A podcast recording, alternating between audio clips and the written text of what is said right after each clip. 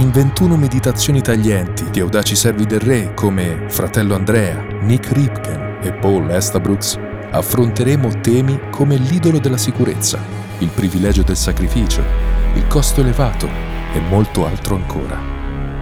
Porte aperte presenta Qui si fa sul serio.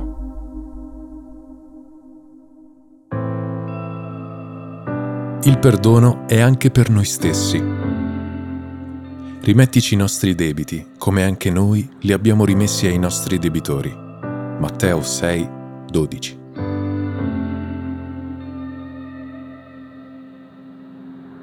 Corrie ten Boom ha spesso ripensato agli orrori del campo di prigionia di Ravensbrück e si è reso conto che era difficile trovare posto nel suo cuore per il perdono trovare quell'atteggiamento cristiano nei confronti degli ex nazisti che avrebbe rivelato attraverso di lei la bontà dello spirito. Dov'erano l'amore, l'accettazione e il perdono in quel campo degli orrori, in cui si presume siano morte più di 95.000 donne? Come avrebbe potuto dimenticare l'orribile crudeltà delle guardie e quel fumo che fuoriusciva senza sosta dal forno crematorio?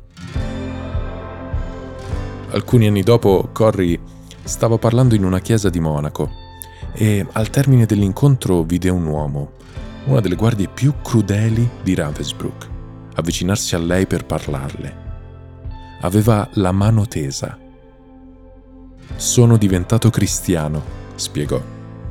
So che Dio mi ha perdonato per le cose crudeli che ho fatto, ma vorrei sentirlo anche da lei. Lei può perdonarmi? Nel cuore di Corrie si scatenò un conflitto. Lo Spirito di Dio la esortava a perdonare, ma lo spirito di amarezza e di freddezza la spingeva ad allontanarsi. Gesù, aiutami. Posso tendergli la mano, è tutto ciò che posso fare. Quando le loro mani si incontrarono, fu come se il calore e la guarigione si sprigionassero, portando lacrime e gioia. Ti perdono, fratello, con tutto il mio cuore. Più tardi Corri testimoniò che era stata la potenza dello Spirito Santo a riversare l'amore di Dio nel suo cuore quel giorno. Philip Yancey fornisce una ragione pragmatica, fondamentale, per cui dobbiamo perdonare. Solo il perdono può spezzare il ciclo della colpa, del dolore, della vendetta e della violenza il significato della parola perdono nel Nuovo Testamento, dice Yancey, è letteralmente rilasciare, gettare via, liberarsi. L'unico modo per spezzare la catena o il ciclo delle offese è fermarsi e chiedere perdono. Questo permette di sanare una relazione e di ricominciare da capo. Lo scrittore russo Solzhenitsyn riteneva che fosse il perdono a renderci davvero diverso dagli animali. Solo gli esseri umani possono compiere un atto contro natura come il perdono, un atto che trascende l'implacabile legge della natura. L'unica cosa più difficile del perdono è la sua alternativa. Una volta un insegnante disse a ciascuno dei suoi studenti di portare a scuola un sacchetto di plastica trasparente e un sacco di patate.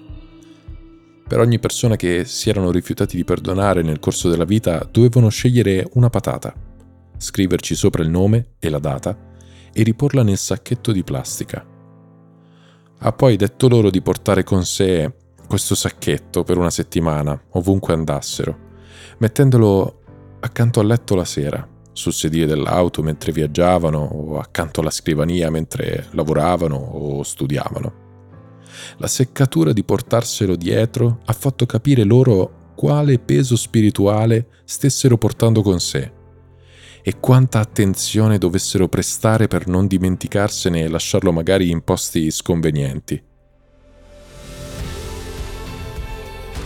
Troppo spesso consideriamo il perdono come un dono per l'altra persona, mentre chiaramente lo è anche per noi stessi.